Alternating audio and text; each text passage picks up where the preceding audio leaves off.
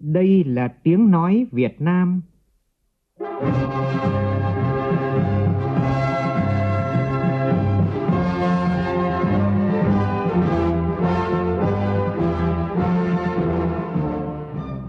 là tiếng nói Việt Nam phát thanh từ Hà Nội, thủ đô nước Cộng hòa xã hội chủ nghĩa Việt Nam.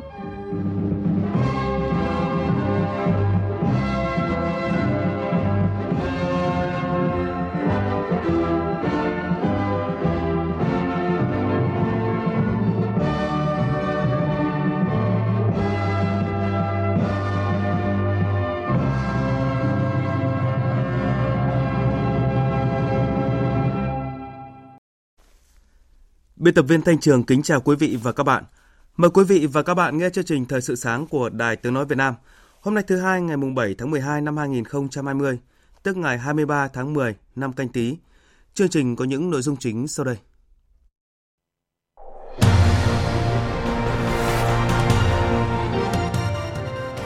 Hội đồng Giáo sư Nhà nước chính thức công bố năm nay có ba trăm ba mươi chín trong tổng số năm trăm bốn mươi hai ứng viên được công nhận đạt chuẩn giáo sư, phó giáo sư.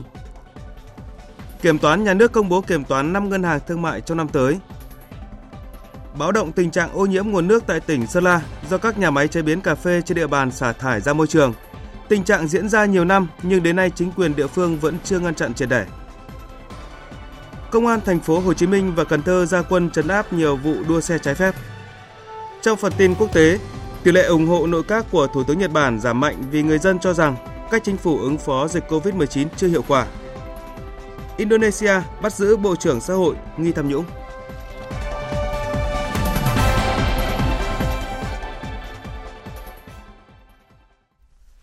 Bây giờ là tin chi tiết. Sáng nay khai mạc kỳ họp Hội đồng Nhân dân Thành phố Hồ Chí Minh lần thứ hai mươi ba, khóa chín. Phiên chất vấn Chủ tịch Ủy ban Nhân dân Thành phố Nguyễn Thành Phong sẽ diễn ra vào sáng mai.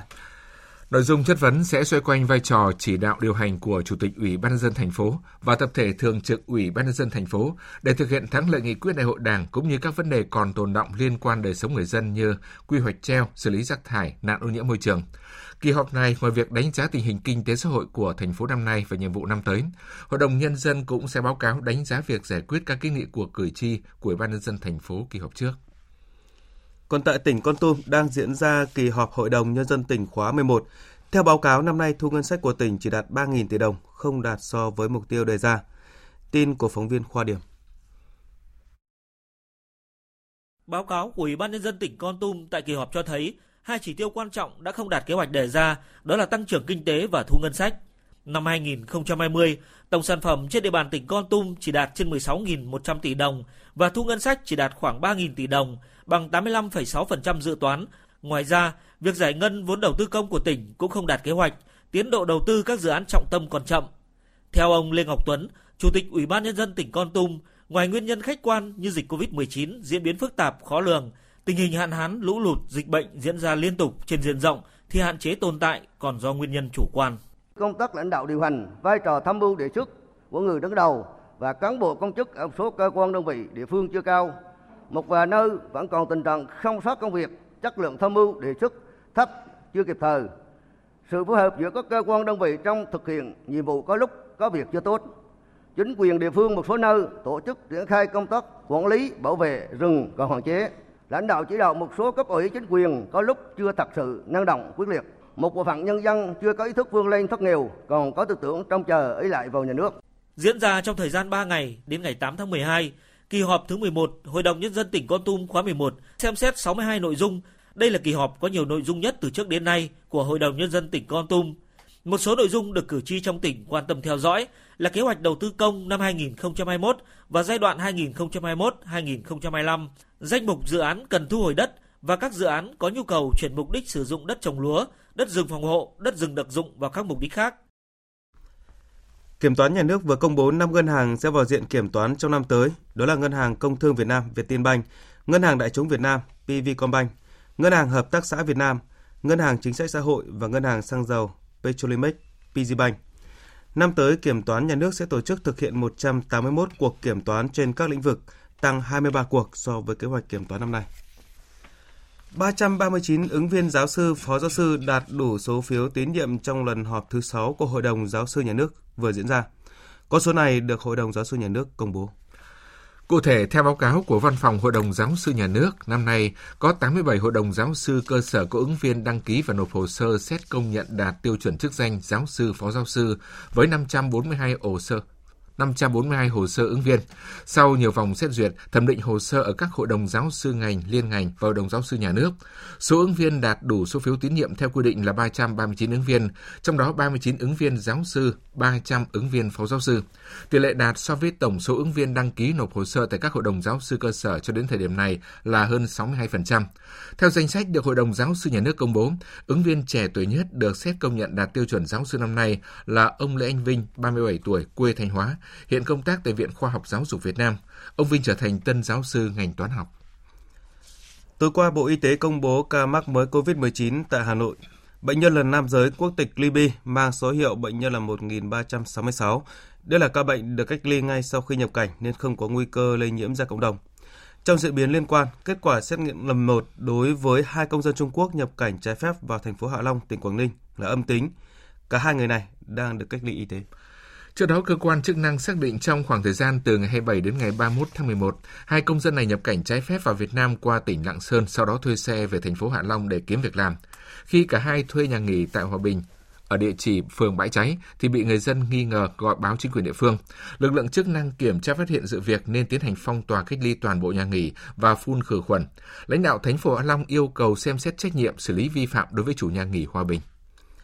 Đại dịch covid mười chín đã tác động tiêu cực đến nền kinh tế Việt Nam và kinh tế thế giới.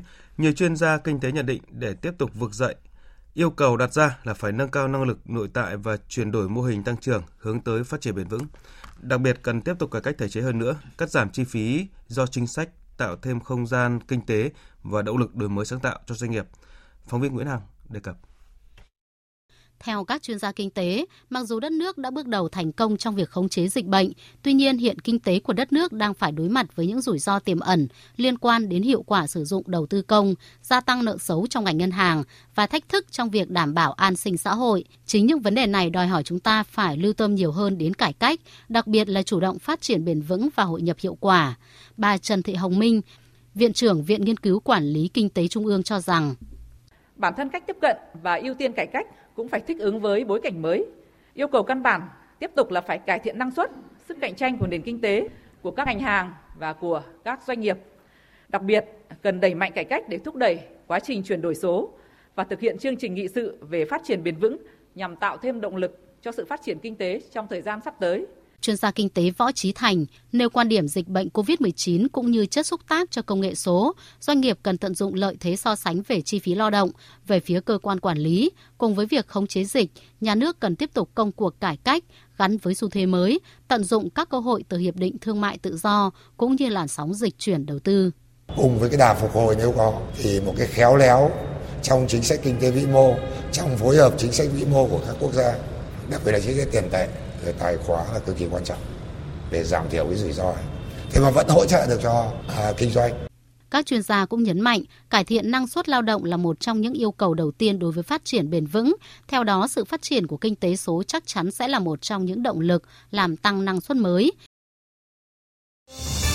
Thời sự vê o vê, nhanh, tin cậy, hấp dẫn. Cục Quản lý Lao động ngoài nước Bộ Lao động Thương binh và Xã hội vừa thông báo gia hạn nhận hồ sơ đối với các ứng viên có nguyện vọng tham gia chương trình đưa điều dưỡng hộ lý đi làm việc tại Nhật Bản tới ngày mười lăm tháng một năm tới. Các ứng viên đáp ứng các tiêu chuẩn theo quy định nếu được tuyển chọn sẽ tham gia khóa đào tạo tiếng Nhật miễn phí mười hai tháng tại cơ sở đào tạo do Bộ Lao động Thương binh và Xã hội phối hợp với đơn vị đầu mối phía Nhật Bản tổ chức. Trong thời gian đào tạo, học viên sẽ được cung cấp miễn phí chỗ ở, nội trú, bữa ăn và được hỗ trợ tiền sinh hoạt phí. Kết thúc khóa học, ứng viên sẽ tham gia kỳ thi chứng chỉ năng lực tiếng Nhật cấp độ en ba. Nếu thi đỗ, các ứng viên sẽ được giới thiệu cho các bệnh viện và cơ sở chăm sóc sức khỏe của Nhật Bản có nhu cầu tuyển dụng ứng viên điều dưỡng và hộ lý để lựa chọn. Mức lương thông thường của điều dưỡng tại Nhật Bản là từ hai mươi bảy đến ba mươi triệu đồng một tháng, còn của hộ lý là từ ba mươi đến ba mươi hai triệu đồng một tháng. Cũng về thị trường việc làm nước ngoài, Cục Quản lý Lao động ngoài nước cho biết, Thị trường Đài Loan, Trung Quốc vừa thông báo mở rộng thêm ngành tiếp nhận lao động nước ngoài vào làm việc trong lĩnh vực nông nghiệp, gồm chăn nuôi gà, chăn nuôi lợn, chăn nuôi bò, chăn nuôi dê, trồng hoa lan, trồng nấm và trồng rau, trong đó có lao động Việt Nam. Để chuẩn bị đưa lao động sang thị trường này, Cục yêu cầu các doanh nghiệp đàm phán với đối tác về các điều kiện hợp đồng cung ứng lao động theo hướng khuyến nghị chủ sử dụng lao động chi trả tối thiểu một lượt vé, điều kiện ăn ở chủ sử dụng cung cấp miễn phí, các điều khoản lương, bảo hiểm, tiền làm thêm, nghỉ ốm, nghỉ phép, gia hạn hợp đồng theo quy định. Thưa quý vị, sau mười năm thực hiện đề án phổ cập giáo dục mầm non cho trẻ năm tuổi, ngành giáo dục đã huy động được gần như toàn bộ trẻ năm tuổi trên cả nước đến trường. Để thực hiện được điều này là sự cố gắng vượt bậc của các địa phương vùng khó khăn. Ghi nhận của phóng viên Đài Tiếng nói Việt Nam. Kết thúc mười năm thực hiện đề án phổ cập giáo dục mầm non cho trẻ năm tuổi của Bộ Giáo dục và Đào tạo, chín mươi chín phẩy chín phần trăm trẻ em năm tuổi được đến trường, được tăng cường tiếng Việt, chuẩn bị các điều kiện về thể chất, tâm lý tốt nhất để vào lớp một. Điều đáng mừng là tại các vùng sâu, vùng xa, vùng có nhiều đồng bào dân tộc thiểu số, phụ huynh đã tự nguyện đưa con đến trường và tham gia tích cực vào quá trình chăm sóc trẻ ở trường. Mỗi địa phương đều có các giải pháp sáng kiến để thu hút trẻ mầm non đến trường phù hợp với điều kiện thực tế, như tại tỉnh Điện Biên trước đây là huy động phụ huynh hỗ trợ nấu bữa cơm bán trú, sau này là mô hình bà mẹ trợ giảng ra đời, thì công tác huy động trẻ ngày càng khởi sắc. Bà Đặng Thị Thái, chuyên viên Phòng Giáo dục và Đào tạo huyện Tuần Giáo, tỉnh Điện Biên cho biết.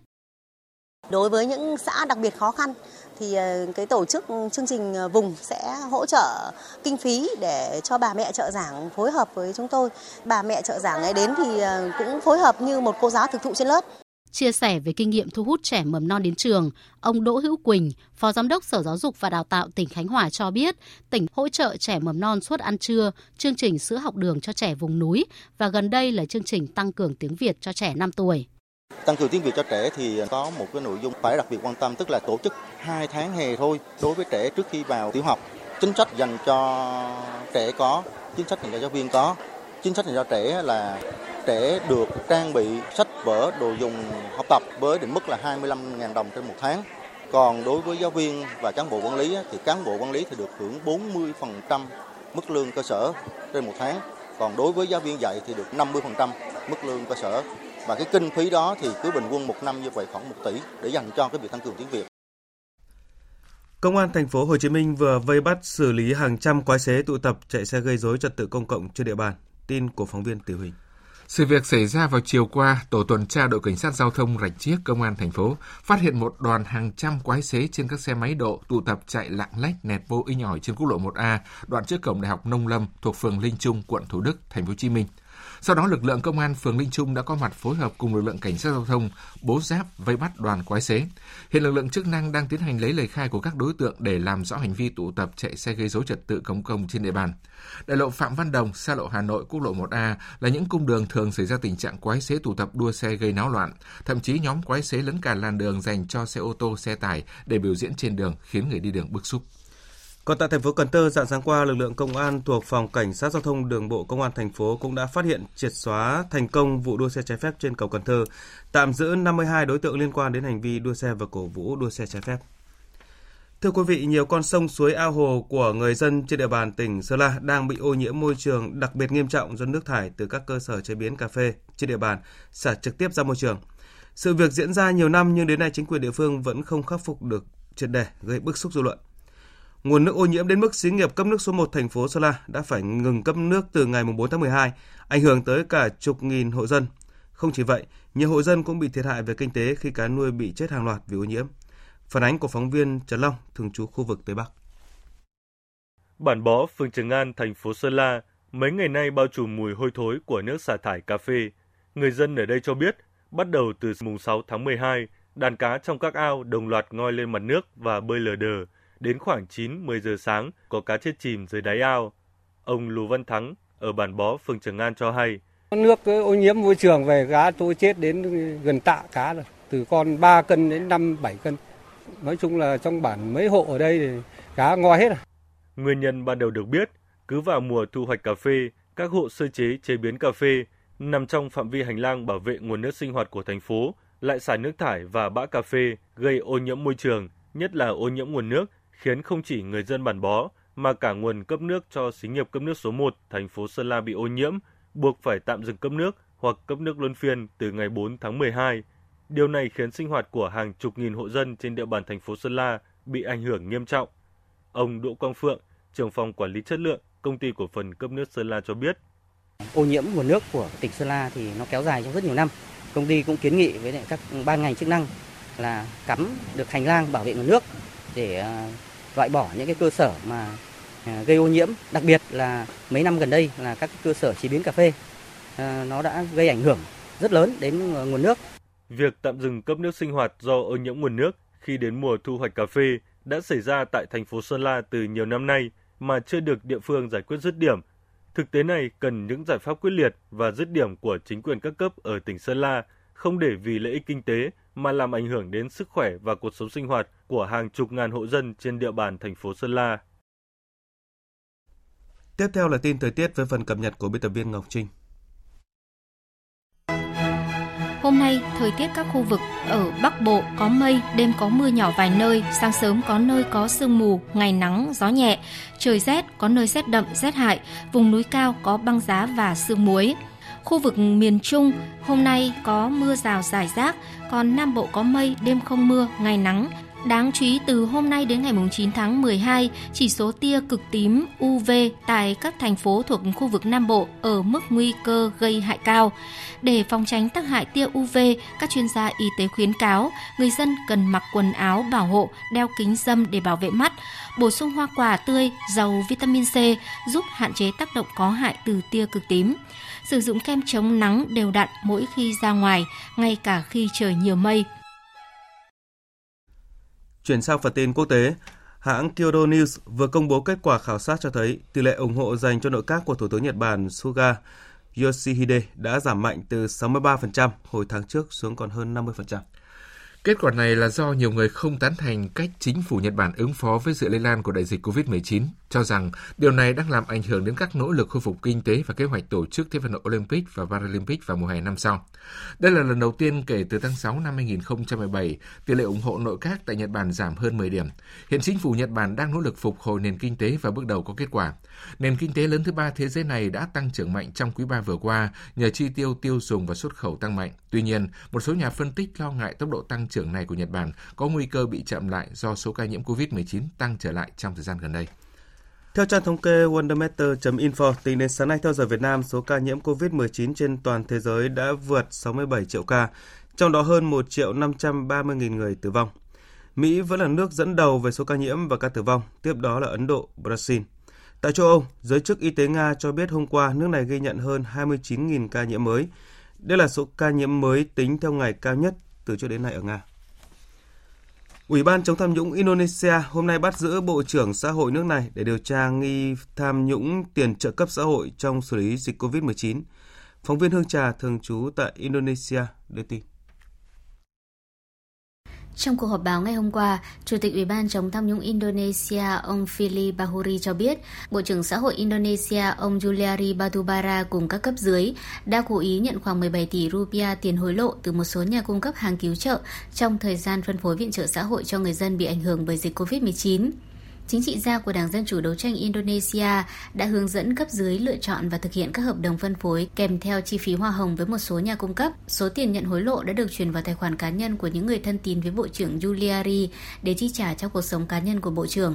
Chủ tịch Ủy ban chống tham nhũng Indonesia tuyên bố sự lây lan của dịch covid mười chín đã được chính phủ chỉ định là một thảm họa quốc gia, do đó việc xử lý Bộ trưởng Xã hội và các quan chức khác tại bộ này chắc chắn sẽ không dừng lại ở việc áp dụng như các vụ án tham nhũng khác. Theo điều hai khoản một của luật chống tham nhũng Indonesia, các hành vi tham nhũng trong thời gian thảm họa quốc gia có thể áp dụng hình phạt tử hình. Tuần trước, Bộ trưởng Biển và nghề cá Edy Prabowo cũng bị bắt liên quan đến nghi án tham nhũng trong xuất khẩu tôm hùm giống. Dòng vốn đầu tư trực tiếp nước ngoài ép đê i vào Ấn Độ dưới hình thức mua cổ phần đã vượt qua con số năm trăm tỷ đô la Mỹ trong vòng hai mươi năm qua. Điều này đã khẳng định vững chắc vị thế của nước này như một điểm đến đầu tư chủ chốt và an toàn trên thế giới. Các chuyên gia kinh tế đánh giá năm trăm tỷ đô la Mỹ này là dấu mốc đánh dấu niềm tin vững chắc của các nhà đầu tư nước ngoài vào các nền kinh tế mạnh mẽ của Ấn Độ. Triển vọng chính trị ổn định và tăng trưởng kinh tế bền vững tạo ra lợi nhuận cho các nhà đầu tư ngay cả trong cuộc suy thoái toàn cầu năm hai nghìn không trăm lẻ bảy đến hai nghìn không trăm lẻ tám. Theo các nhà kinh tế Ấn Độ, khi thận trọng bước vào thập kỷ tiếp theo dưới cái bóng đen của đại dịch covid mười chín đang diễn ra, nước này cần duy trì các biện pháp thu hút ép đê i vào các lĩnh vực sản xuất và công nghệ cao cấp.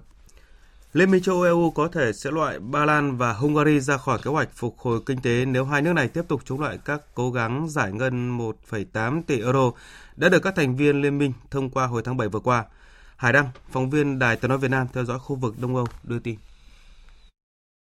Bộ trưởng các vấn đề châu Âu nhấn mạnh lập trường của e u sẽ không từ bỏ các vấn đề này và những quy định về pháp quyền đã được các nước thành viên thông qua. Ông cho biết hai thành viên Đông Âu nếu tiếp tục duy trì quyền phủ quyết của mình có thể sẽ mất hàng tỷ euro tài chính liên quan tới gói hỗ trợ này. Trong khi đó, chính phủ các nước thành viên e u và Nghị viện châu Âu đã đạt được sự đồng thuận về ngân sách thường niên cho năm hai nghìn không trăm hai mươi mốt từ cuối tuần vừa rồi. Tuy nhiên, dự thảo ngân sách này sẽ không thể được phê chuẩn thành luật nếu Ba Lan và Hungary không rút lại quyền phủ quyết đối với khung ngân sách e u hai nghìn không trăm hai mươi mốt đến hai nghìn không trăm hai mươi bảy. Theo dự kiến, nếu hai nước không rút lại quyền phủ quyết trong hội nghị thượng đỉnh vào ngày mười tháng mười hai, thì các quốc gia của Liên minh châu Âu sẽ phải đối mặt với việc thắt lưng buộc bụng cho năm tới. Trước đó, Chủ tịch e xê Ursula von der Leyen đã cảnh báo Ba Lan và Hungary đang khiến hàng triệu người dân châu Âu phải chịu thiệt hại bằng việc ngăn chặn giải ngân ngân sách e u. Bà cho rằng nếu không tán thành các điều kiện hiện nay, thì hai nước này có thể đưa vấn đề ra tòa án công lý châu Âu để giải quyết, chứ không phải đẩy hàng triệu người châu Âu rơi vào hoàn cảnh khó khăn. Không khí Giáng sinh đang đến gần. Tại Đức, cứ vào ngày sáu tháng mười hai hàng năm ở thị trấn Misseldorf diễn ra cuộc thi chạy của các ông già Noel. Mỗi năm sự kiện độc đáo này thường thu hút hàng nghìn người tham gia. Tuy vậy, do ảnh hưởng của dịch covid mười chín, số người tham gia cuộc thi năm nay giảm hẳn so với mọi năm và cách thức cuộc thi cũng tổ chức khác so với trước. Năm nay, những người tham gia trong trang phục ông già Noel được yêu cầu giữ khoảng cách với nhau và trong khi chạy sẽ tự mình đăng ảnh chạy trên mạng xã hội. Ông Udo Redner, nhà tổ chức cuộc thi, cho biết. Do đại dịch covid mười chín, chúng tôi không thể tổ chức cuộc thi chạy như mọi năm. Thông thường, những cuộc thi như thế này sẽ thu hút từ một nghìn đến một nghìn hai trăm người tham gia. Các thí sinh sẽ chạy qua các con phố hẹp. Thế nhưng năm nay, chúng tôi không thể tổ chức cuộc thi như vậy. Ai sẽ đứng ra chịu trách nhiệm? Bởi nguy cơ lây nhiễm là rất cao. Cơ quan hàng không vũ trụ Mỹ NASA và tập đoàn SpaceX vừa triển khai sứ mệnh đầu tiên của tàu vũ trụ Dragon, phiên bản được nâng cấp khoang chở hàng. Đây sẽ là lần đầu tiên SpaceX có hai khoang hoạt động cùng lúc trên vũ trụ. Vụ phóng được thực hiện bằng tên lửa SpaceX Falcon chín vào giữa đêm qua theo giờ Việt Nam, thuộc trung tâm vũ trụ Kennedy ở mũi Canaveral, bang Florida, Mỹ. Đây là chuyến bay đầu tiên của tàu Dragon phiên bản được nâng cấp khoang chở hàng, vốn có khả năng mang được lượng hàng hóa nhiều hơn khoảng hai mươi phần trăm so với phiên bản cũ. Theo kế hoạch, tàu Dragon sẽ tự động kết nối với trạm vũ trụ quốc tế I S S trong ngày bảy tháng mười hai. Tiếp theo là tin thể thao.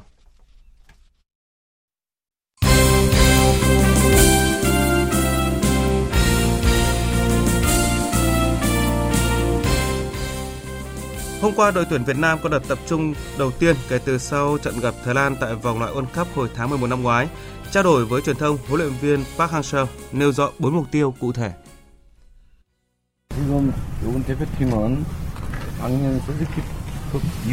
Có bốn cái mục đích trong cái lần này.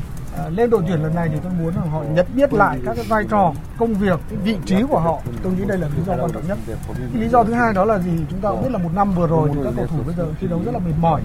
Hiện nay thì không có cầu thủ nào chấn thương đến mức là không thi đấu được, nhưng mà tôi nghĩ là vẫn có những chấn thương nhỏ. Tôi muốn là các cầu thủ lên đây để chúng ta có cái thời gian tập trung điều trị cho nó hoàn thiện. Lý do thứ ba thì tôi cũng xin nói đó là chúng ta sẽ phải thay đổi một chiến thuật. Lý do thứ tư nữa đó là đợt này chúng ta có mười hai cầu thủ mới. Thời của tôi thì mười hai cầu thủ này là mười hai cầu thủ lần đầu tiên được tôi gọi lên. Và tôi cũng muốn rằng là những cầu thủ mới này sẽ có những cuộc cạnh tranh lành mạnh với các cầu thủ khác để có một đội tuyển tốt hơn. Ngoài Công Phượng được cho phép tập trung muộn một ngày, ba mươi lăm tuyển thủ còn lại đã trải qua buổi tập đầu tiên khá nhẹ nhàng. Đợt này có mười hai tân binh dưới thời huấn luyện viên Park Hang-seo như Hải Long, Văn Long, Văn Việt hay Văn Triển. Còn với nhóm cựu binh, Văn Quyết là cái tên đáng chú ý nhất đánh dấu màn tái xuất của tiền đạo này kể từ a ép ép Cup năm hai nghìn không trăm mười tám.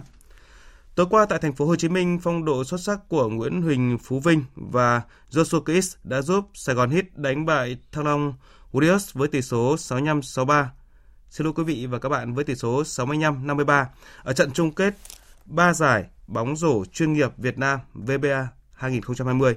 Sau ba trận, Sài Gòn Heat vượt lên dẫn hai một. Ngày mai, hai đội chơi trận chung kết thứ tư. Nếu Sài Gòn Heat chiến thắng, họ sẽ giành chức vô địch vê bê a năm nay. Còn nếu Thăng Long Warriors thắng, hai đội phải phân định thắng thua bằng trận quyết định vào ngày mười tháng mười hai. Đêm qua, Tottenham Hotspur tiếp Arsenal ở trận đấu tâm điểm của vòng mười một giải bóng đá Ngoại hạng Anh và đánh bại đối thủ trong trận đấu mà cầu thủ người Hàn Quốc Son Heung-min tỏa sáng. Ngay ở phút thứ mười ba, tiền đạo người Hàn Quốc này đã ghi bàn cho Tottenham và trước khi kết thúc hiệp một, tiền đạo này cũng là người chuyền bóng cho đồng đội để giúp Tottenham dẫn trước đối thủ với tỷ số hai không. Đây cũng là tỷ số cuối cùng của trận đấu, qua đó giúp đội bóng của Jose Mourinho chiếm ngôi nhất bảng với hai mươi tư điểm, hơn hai điểm so với đội đứng thứ nhì Chelsea. Dự báo thời tiết.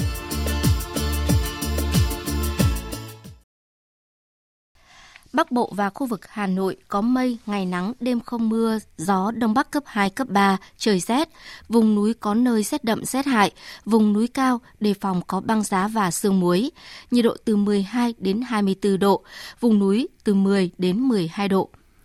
Các tỉnh từ Thanh Hóa đến Thừa Thiên Huế nhiều mây, phía Bắc có mưa vài nơi, phía Nam có mưa rải rác, gió Bắc đến Tây Bắc cấp hai, cấp ba, sáng và đêm trời rét, nhiệt độ từ mười lăm đến hai mươi tư độ, phía Nam có nơi trên mười tám độ. Các tỉnh ven biển từ Đà Nẵng đến Bình Thuận, phía Bắc có mây, có mưa, mưa rào, phía Nam có mây, có mưa rào và dông vài nơi, gió Đông Bắc cấp ba, phía Bắc trời lạnh, nhiệt độ từ hai mươi đến hai mươi sáu độ. Tây Nguyên và Nam Bộ có mây, ngày nắng, chiều tối có mưa rào và dông vài nơi, đêm không mưa, gió Đông Bắc cấp hai, cấp ba, nhiệt độ từ hai mươi mốt đến ba mươi hai độ, có nơi trên ba mươi hai độ. Tiếp theo là dự báo thời tiết biển. Bắc Vịnh Bắc Bộ, không mưa, tầm nhìn xa trên mười ki lô mét, gió Đông Bắc cấp năm. Nam Vịnh Bắc Bộ có mưa vài nơi, tầm nhìn xa trên mười ki lô mét, gió Đông Bắc cấp năm. Vùng biển từ Quảng Trị đến Quảng Ngãi, vùng biển từ Bình Định đến Ninh Thuận, vùng biển từ Bình Thuận đến Cà Mau có mưa rào và dông rải rác. Trong cơn dông có khả năng xảy ra lốc xoáy. Tầm nhìn xa trên mười ki lô mét, giảm xuống từ bốn đến mười ki lô mét trong mưa. Gió Đông Bắc cấp sáu, giật cấp tám, biển động. Vùng biển từ Cà Mau đến Kiên Giang, khu vực Bắc Biển Đông, khu vực quần đảo Hoàng Sa thuộc thành phố Đà Nẵng có mưa rào vài nơi. Tầm nhìn xa trên mười ki lô mét, gió Đông Bắc cấp bốn.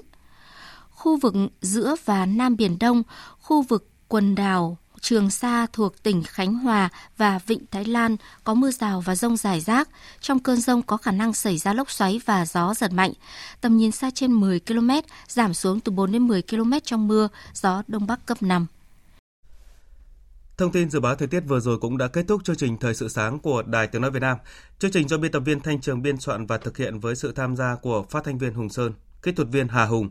Chịu trách nhiệm nội dung Nguyễn Thị Tuyết Mai.